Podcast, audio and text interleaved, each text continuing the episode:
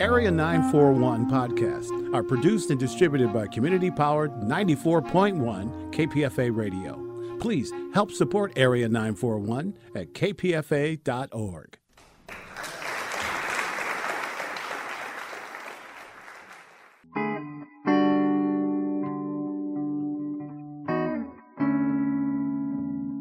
This is the Area nine four one Radio Wolinsky Podcast. I'm your host, Richard Wolinsky. We're talking about books, about theater, about film, and sometimes about politics.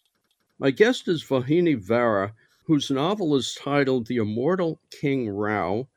Vauhini Vara, this is her first novel. She has a collection of short stories called This is Salvaged, studied at Iowa Writers' Workshop, but what really comes into play here, spent nine years as the tech reporter at Wall Street Journal, which we'll talk about, and has written for the business section at New Yorker, and is a contributing writer at Wired.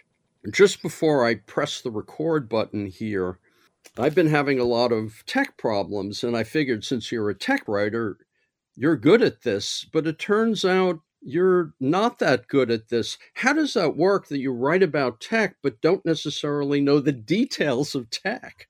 When I started out as a tech reporter, I fell into it. I was went to college in the Bay Area, and then I got a job. My first job out of college was at the Wall Street Journal, and they put me in the San Francisco bureau because it was nearby. And, you know, when you write about these companies as a journalist, like you're not writing about the details of the technology. Yeah, I need tech support as much as the next guy. The Immortal King Rao is an alternate history, a dystopian alternate history. And half of it deals with a future that involves things that are going on today. This book has two elements, two separate stories. One is the story of a man named Rao growing up in India and coming to America and getting involved in tech. And the other takes place one hundred years later, where tech has kind of conquered the world. And that's a dystopia. Were these two sections always intended to be part of one novel? No. The way the book started was with King Rao, this character King Rao, who was going to be born on this coconut grove in the south of India, like in the middle of the twentieth century sometime. And I knew that he was going to move to the U S in the seventies, in his twenties, and become a computer programmer and start a company. So that's all that I knew. And what happened was, early on, I realized that I didn't feel that I had the sort of narrative authority myself to tell that story straight, which is to say, I couldn't figure out how to do like a first person narration where I, I myself as the writer was trying to channel King Rao, right? And tell the story as if I were King Rao. I come from a family that that has roots on a coconut grove in the south of India, and my book is the, the coconut grove in my book is based on that coconut grove. I, as a journalist, have written about tech companies, including tech companies that got started in the nineteen seventies, but I haven't had direct firsthand experience with any of that stuff. And so I felt like I needed to invent some form of narration that would allow me to tell those stories without having to do the heavy lifting in terms of being able to be credible, right? Of trying to pretend to really channel this character and this world. And that's where Athena, the narrator of the book, who is King Rao's daughter, came from. I don't really remember how it came to be. I mean, I do remember. I do remember now that I'm thinking about it, actually. So what, what happened was I, I decided that I was going to have this daughter of King Rao who through biotech innovation could access his consciousness, his mind, and therefore tell his story. I was going to have her tell the story. And at first, the story was still just the story of King Rao's life, you know, growing up in the fifties, moving to the U S, starting this company. And then the more friends I had read the book, the more I kept hearing, okay, but what about Athena herself? What's her story? And so pretty late in the process, I realized, in the writing process, I realized if she's the one telling the story, people are going to be curious about her world. And so a lot of what I've heard people talk about when they talk about the book, that the, the stuff that's happening in the sort of dystopian future is sort of the newest material in the book, and the material I didn't know would be in there at the start. As you were constructing this, it also meant one big change, which was that rather than tell a linear story of King Rao, in other words, he grows up and somehow becomes a tech wizard. In fact, early on, we already know his history because it's being written from one hundred years in the future.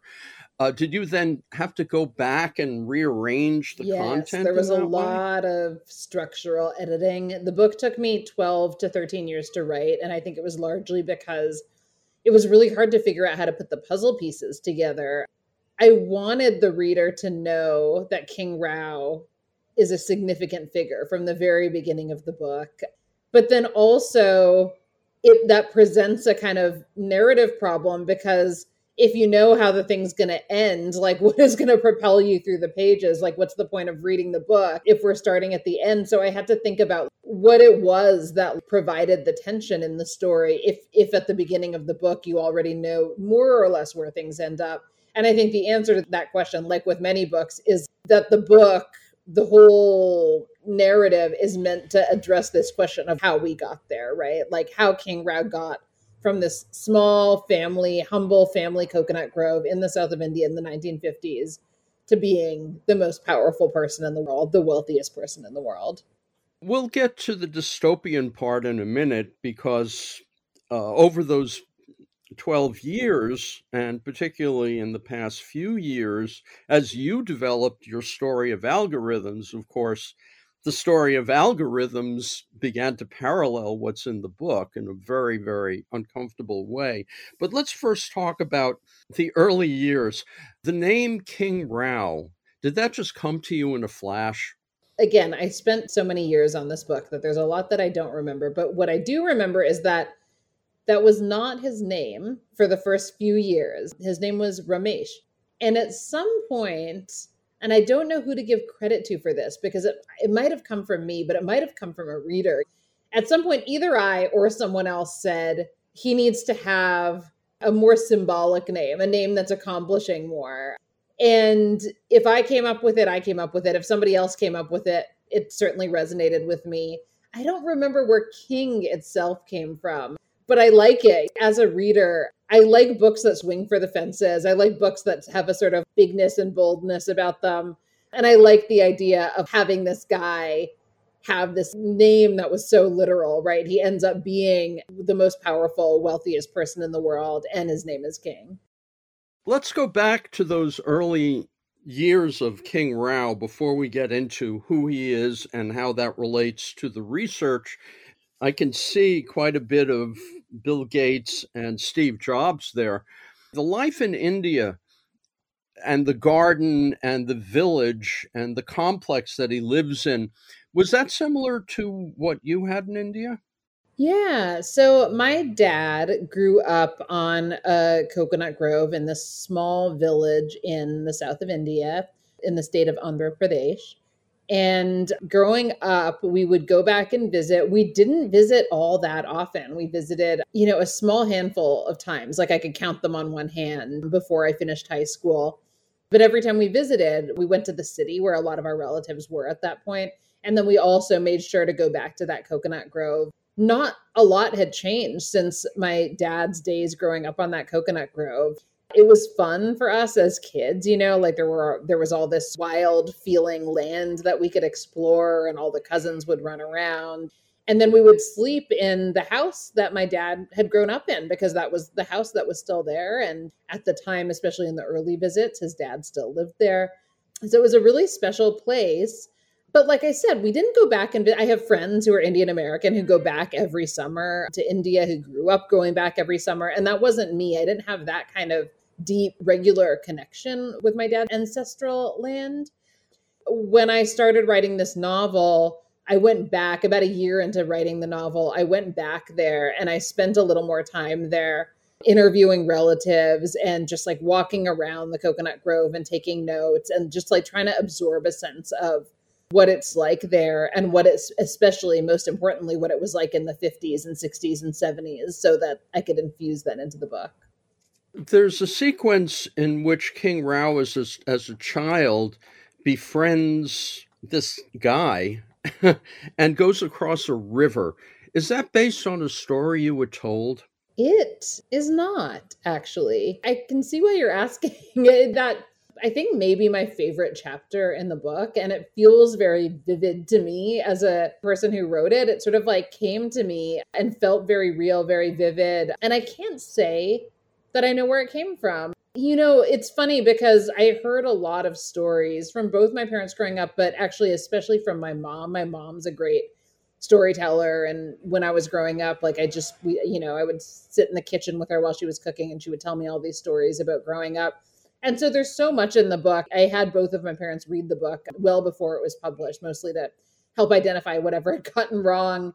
And they both read it and said to me, oh, you put so many of my stories, so many of my details in there. And then they would name some of them, especially my mom would name a couple of things where she said, oh, you got that from me. I told you that story. And I wouldn't remember that she's the one who told me the story. Like, I would think that I just came up with that on my own. So it's very possible. I started this by saying that I made it up out of whole cloth. It's very possible that I heard that story from one of my family members and just absorbed it. And now it's on the page. Vauhini Vara, the general story there involving the relationships of the cousins, the brothers, Uh, is there a kind of parallel with your family in terms of how they related to each other and how they related to the garden? Yes. My dad was the son of one of three brothers. So in the novel, I have these two brothers who play a pretty central role in the family. One of them is very active. One is very passive. In my dad's family, there were three brothers.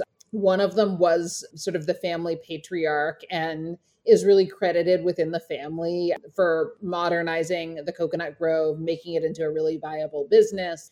If there is a model for Chinna, who is the family patriarch, one of the family patriarchs in the book, that uncle is probably it. There was a middle uncle who did a lot of the work on the farm, who sort of organized a lot of the labor, kept things running. So if this oldest brother was, say, the C E O, this middle brother was like the C O O. And then actually my dad's father was a teacher. You know, all the kids, my dad, his siblings, all of the cousins, they all worked on the farm regardless of who their parents were, right? Everybody was sort of working on the farm together in the family.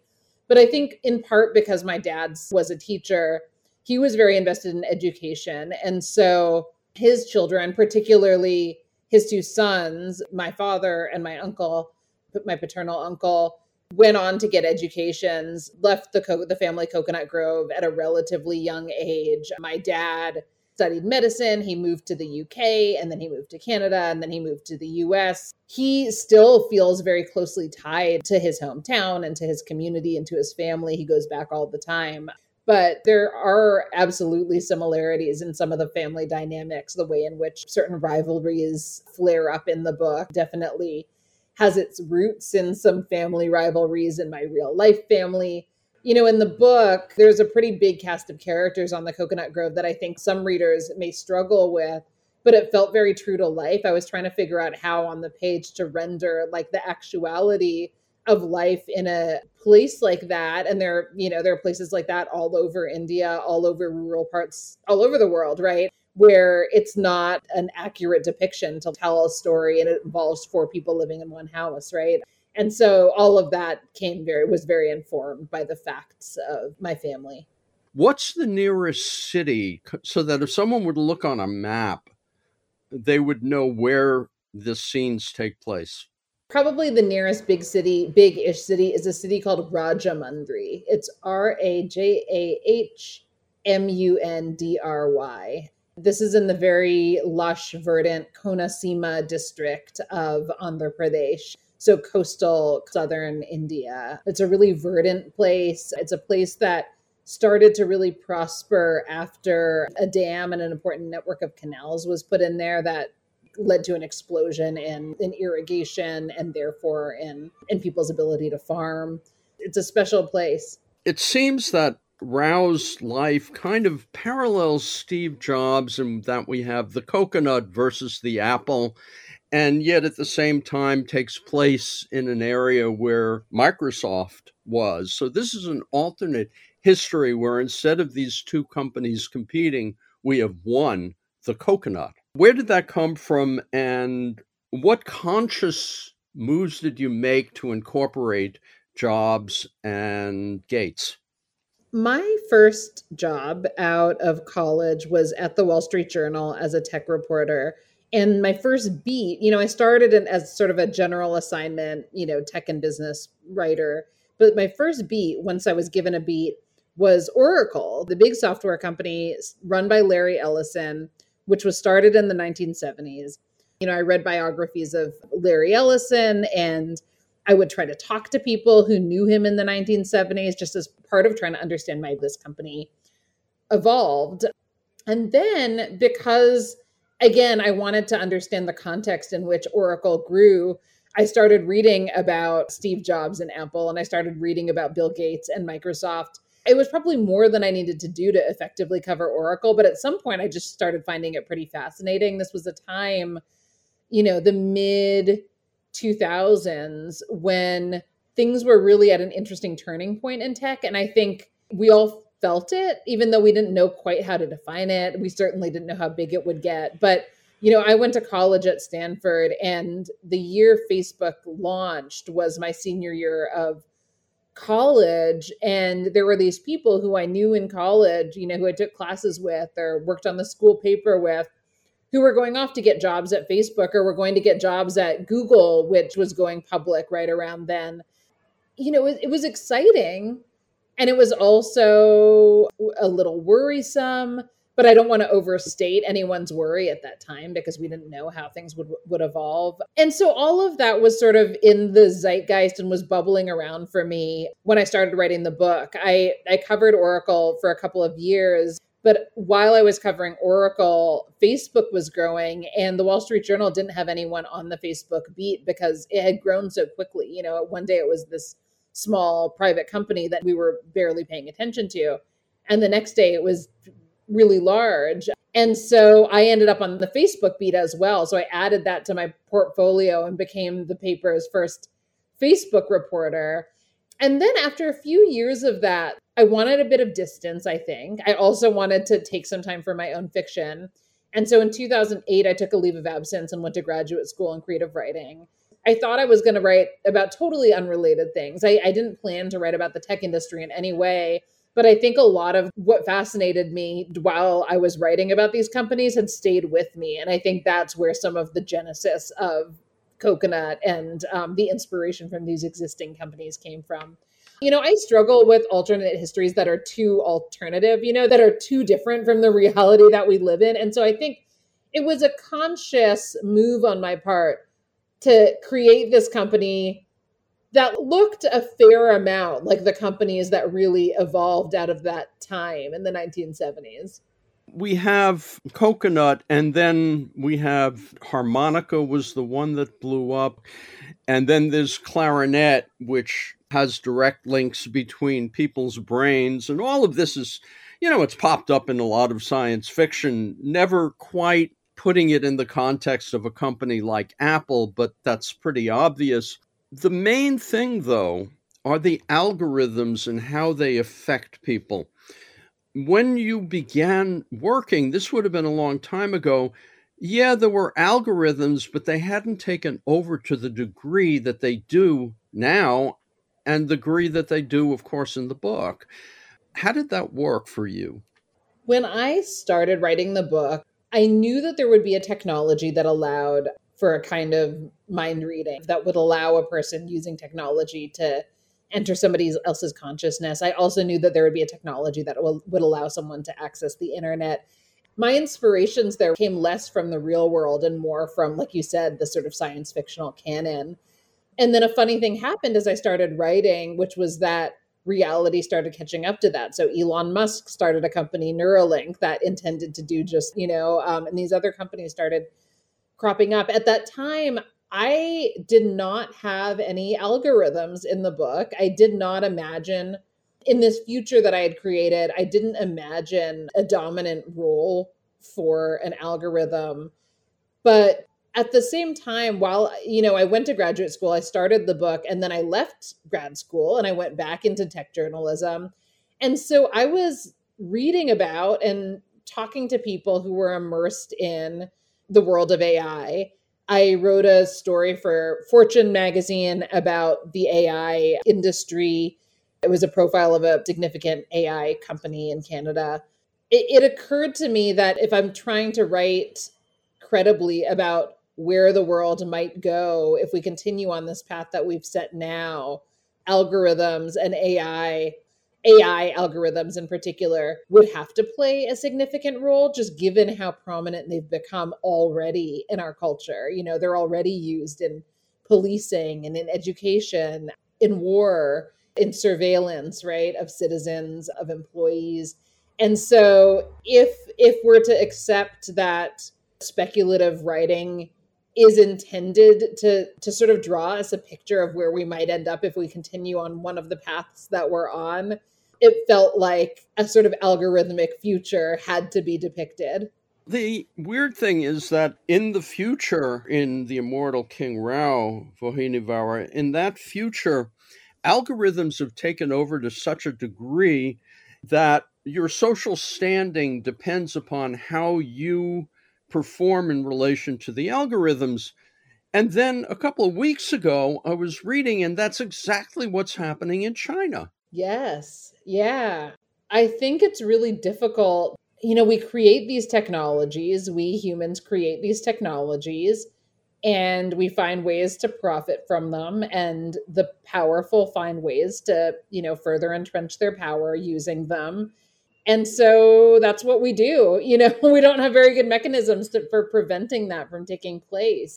Yeah, yeah, absolutely. Like a lot of what I described in the book, I think, is happening in some form already. Is there anything in the book that you kind of took a chance on and then, like this China thing that I heard about, and then suddenly you see it in a newspaper? I've been hearing lately, especially on social media, people, readers will tweet some article about something dystopian that's happening in real life and say, huh, this reminds me of a book I read, you know, The Immortal King Rao. So the most recent one that comes to mind is that a reader tweeted, posted a, an article about how the state of Mississippi is in talks with a private company about managing and operating the city of Jackson's water system, according to the mayor. So this person tweeted that and said, just finished The Immortal King Rao, which captures exactly this kind of dystopia where essentials like clean water and housing are all privatized and supplied by for-profit companies. It doesn't end well. So it's a little bit of a spoiler there.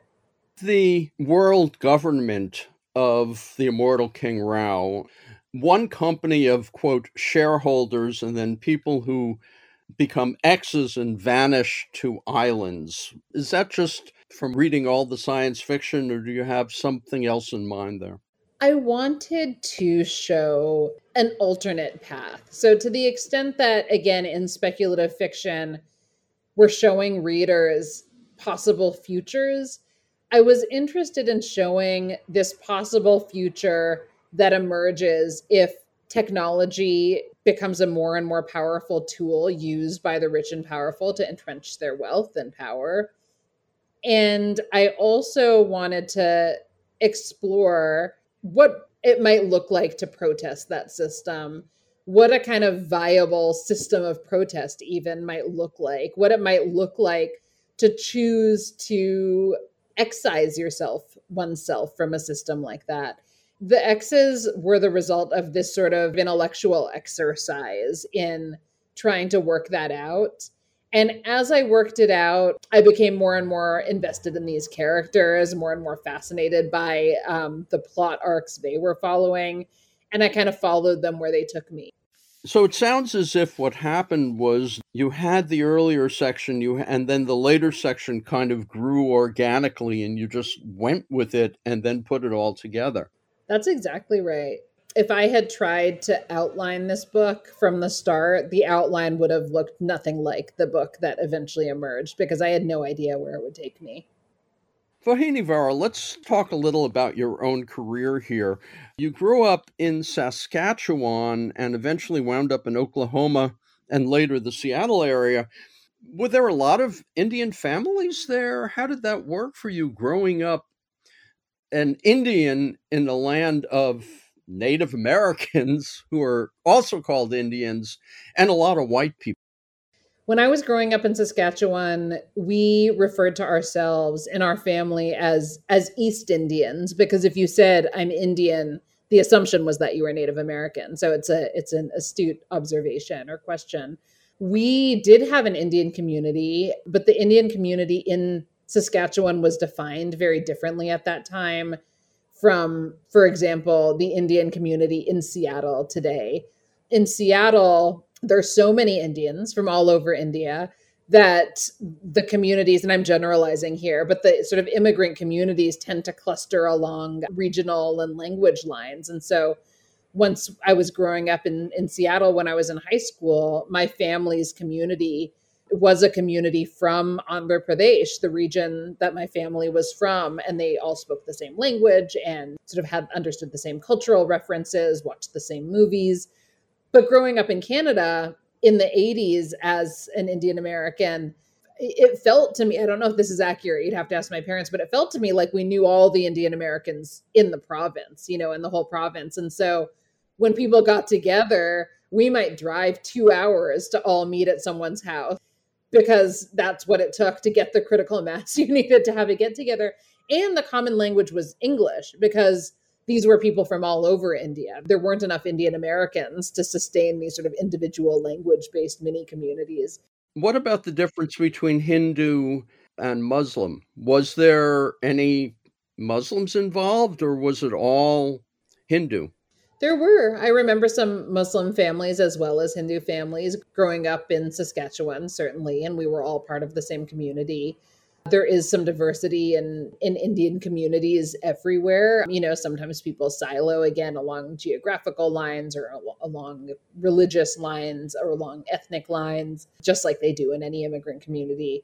That means that some of the old religious prejudices had to fall by the wayside because you were a community, which I guess helps in a weird way. Yes, it's a complicated thing. If you're referring to things like rifts between Hindu communities and Muslim communities, or rifts along caste lines, or oppression along religious lines or caste lines, I think that exists everywhere all the time. And so I would hesitate to say that any of that necessarily falls by the wayside in immigrant communities anywhere. In my personal experience, I can say I come from a Dalit background. My, my on my dad's side, my dad and his family are Dalit, and so I'm Dalit. And I knew that growing up, but I was not at all aware. I had no caste consciousness. I was not very familiar with what caste was all about. I didn't hear people talking about it much. I, you know, I didn't know the history. And so I can say that in my experience, it just, it wasn't something that, that, that I was particularly aware of for many years until maybe my twenties or so, when I started to, you know, to do more reading and understanding. And also as caste became a bigger part of the sort of broader social consciousness. Vauhini Vara, moving on to your writing career, I assume you read a lot of science fiction, things like that early on. Uh, what prompted you to start writing, to become a writer? I was one of those stereotypical, you know, bookish kids. I remember going to the library a lot as a kid and, you know, being an early reader. And, you know, I have one of those sort of like scrapbook from elementary school where every year we were supposed to, you know, say what we would be when we grew up. And starting in kindergarten, I said I would be an author. Actually, funnily enough, in the context of this conversation about this book, sometime around like the second grade, I started saying I wanted to be a computer programmer as well, but it had nothing to do with any actual interest in computers. I think my mom just sort of like planted that seed and made me think I wanted to be a computer programmer because that's what she decided she wanted for me at some point in elementary school. So I've been interested in writing for a really long time, and I would play around in middle school and high school. I started working on my high school newspaper and sort of like doing these summer programs in journalism in high school, and then went to college and continued to pursue journalism. But also when I was in college at Stanford, there was this really robust undergrad creative writing program. And so starting my sophomore year of college, I started taking creative writing classes and just fell in love and continued taking them and taking them. And I had a great community of friends who are still in my writing group, who I still share work with. You actually have written and published a lot of short stories along with your journalism, which comes out in a book next year. How do you feel about having written the novel? Do you kind of like short stories better at this point, or are you more interested in the novel? I had always thought of myself as a short story writer for years. That was the only form I'd ever written in until halfway through graduate school when I started working on this novel. Then I worked on this novel for twelve to thirteen years, and that was all I, all I worked on all that time. And so during that period, I think I had identified very much as a novelist. I tend not to think of myself as bound to any particular form. I'm really interested in language itself. And, you know, I'm a journalist. And so when the material that I'm working with requires being told journalistically, I'll write a piece of journalism, you know, I'll write a magazine story.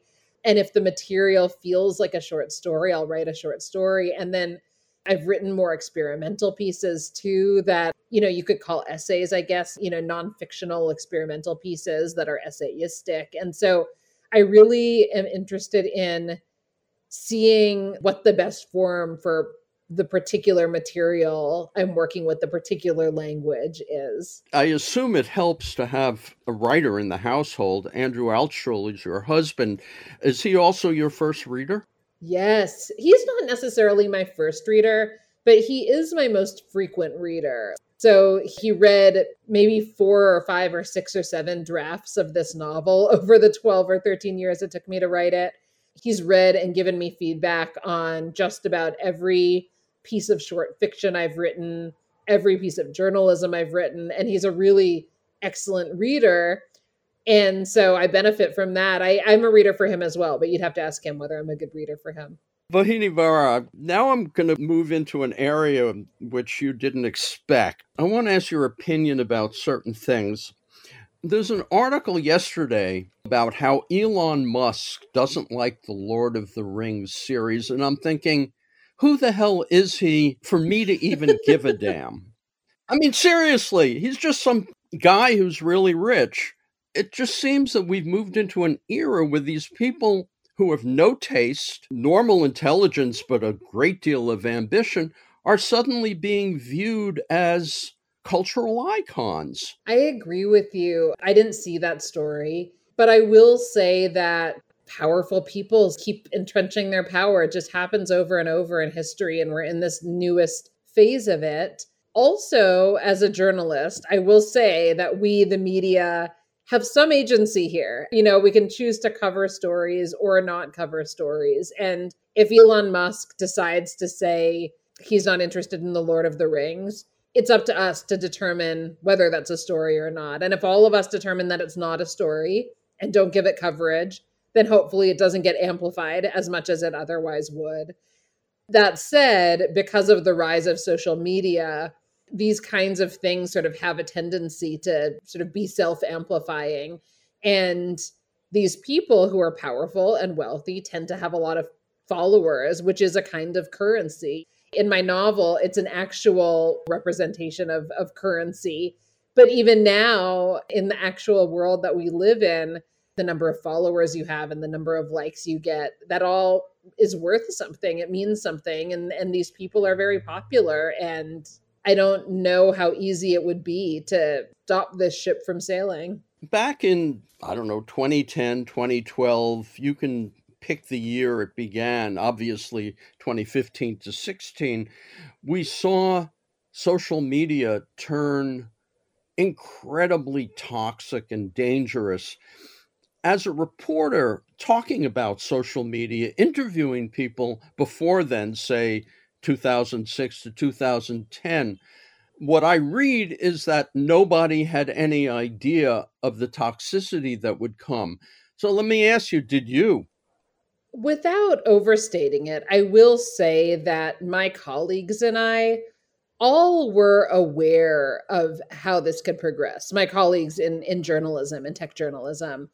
The problem in journalism, especially at that time, was that speculation isn't really a responsible form of journalism. You know, you couldn't write an article saying, well, hey, listen, these companies are becoming so entrenched in our culture, they're so powerful that if this continues, X, Y, and Z might take place, right? One could see it potentially happening, but to but to make a kind of prediction like that and print it on paper didn't seem right. And it, I think it still doesn't seem right to me today. I'm pretty interested in these new, this sort of new genre of of journalism, like the stories that Ed Yong was writing about the pandemic early in the pandemic, where he would look forward and say, all right, listen, if we continue along this trajectory, here's what is likely to happen, or here, here's what might happen. Here's how we can prepare. I think that's a relatively new genre. I see it in um, in climate journalism as well, that I think is useful. And I think it's emerged because we see that there's been this sort of gap in what journalism that doesn't do that can accomplish. I also think that fiction is a really useful place to think about these kinds of things, to imagine these futures that may or may not actually come to pass, but draw a picture of what they might look like if they were to come to pass. Well, I'm going to go back to my first question. You saw danger in twenty ten, let's say, you and your colleagues did, but the actual level of toxicity, there was nothing in what you were seeing at that point that said, hey, we're going over a cliff. Or in the back of your mind, chatting with your husband, for instance, did you say, hey, you know, this could really, really go bad? Looking back, and hindsight is twenty twenty, obviously, but looking back, if I'm remembering correctly, I think we all were paying more attention to the, or I'll speak for myself, I was more paying more attention to the entrenchment of wealth, the entrenchment of power in Silicon Valley, and the way in which these companies were beginning to profit from our personal information, and the way in which the systems they'd set up for us, these friend networks, for example, and this approach of using likes to determine how popular a post had been and therefore how much to further amplify it. It felt like these were problematic. I don't remember being particularly attuned to what you're describing, to the possibility of, of fake news or toxicity that was leading girls, young girls, to have major self-image issues and anxiety and depression. These kinds of things were not at all on my radar. I, I can see now how they follow from the the problems that a lot of us identified. But no, those those particular things weren't on my radar then. You recently wrote an article, an oral history of globalization, for Business Week. And I was thinking two things, Tom Friedman and Donald Trump. And I'm just wondering, as you were doing your research, did you run across the fact that, say, Friedman was so wrong, or that Trump, or someone like Trump, but it turned out to be Trump, was able to use globalism to essentially create a fascist movement in this country? Yes, it's something that I thought about in writing the novel as well. I was very aware of that. There's a sort of duality when you talk to people in places that had previously been left out of the global economy, right, and had been exploited for their resources, for their labor, and are now more integrated with the global economy. So on an individual level, talking to workers, I talked to many workers for that Business Week story, which was sort of a, an oral history of globalization, you could call it. A lot of individual workers said to me, I feel grateful that I have this job that I couldn't have had thirty years ago, that my parents couldn't have had. I'm getting paid way more than they ever would have. And then at the same time, there was an acknowledgement often just in the subtext that in order to have that job, they'd made big sacrifices. They'd left their families behind. They were barely sleeping. Uh, they weren't eating well. They were, in some cases, living under surveillance. They were pursued by the authorities because their employment, their form of employment wasn't officially sanctioned. And so there are all these ways in which they were oppressed. They continued to be oppressed. And yet the sort of rhetoric of global, this sort of grand rhetoric of globalization that positions it as a positive thing had sort of seeped into these workers' consciousnesses as, as well. And I think it is complicated because it's objectively speaking, there are a lot of people who were poor who are no longer poor. And, you know, that's, that's something worth, worth noting. And at the same time, inequality has increased and oppression has continued. And so these problems have not gone away, and in many cases have gotten worse. Wall Street Journal had no problem with your your view toward large companies, I take it. I would maintain that the Wall Street Journal still has quite a impressive separation between church and state, between the opinion pages and the news pages. I have a lot of friends who still work there and have done some really stellar reporting on these companies, some of the best reporting on these big companies like Amazon and Facebook that I've seen. And I think that's a great place for good watchdog journalism. Many years ago, the separation was complete, but then along came Murdoch. Well, I left tech reporting right around the time that the Wall Street Journal was acquired. I came back to the Journal and I wasn't writing about business.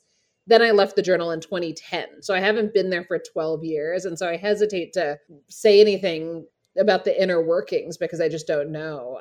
Vauhini Vara, in twenty twenty-one, you wrote an essay that was, quote, co-written by an A I algorithm. What was that about? I mean, how do you do that?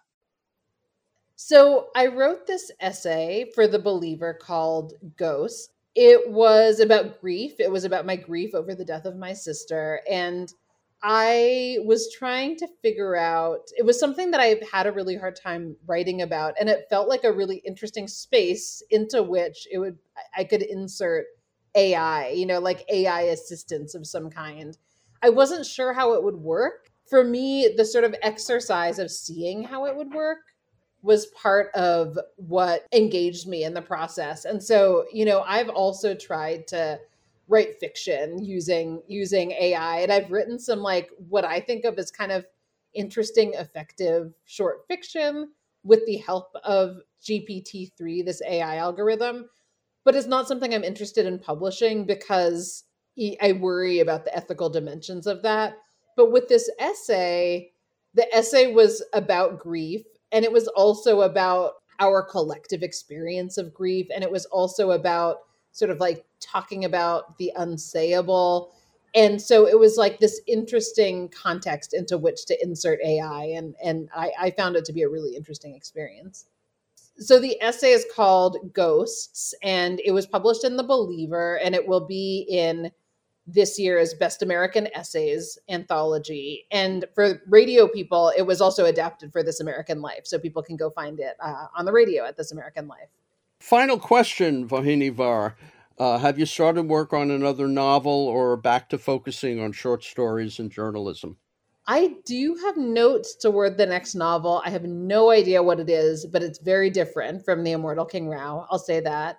I also am currently putting the final touches on edits for my story collection that comes out next year. And those are due back to my editor in about a week. So you caught me right as I'm right as I'm finishing that. And my mind is like all things short stories right now. So no, no journalism on the horizon the next couple of months.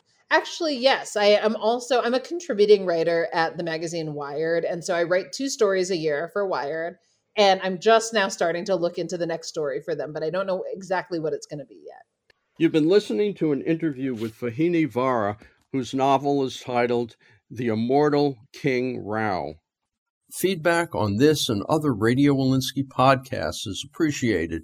You can write to bookwaves at hotmail dot com, and feel free to search out other interviews at bookwaves dot com or on the K P F A dot org website.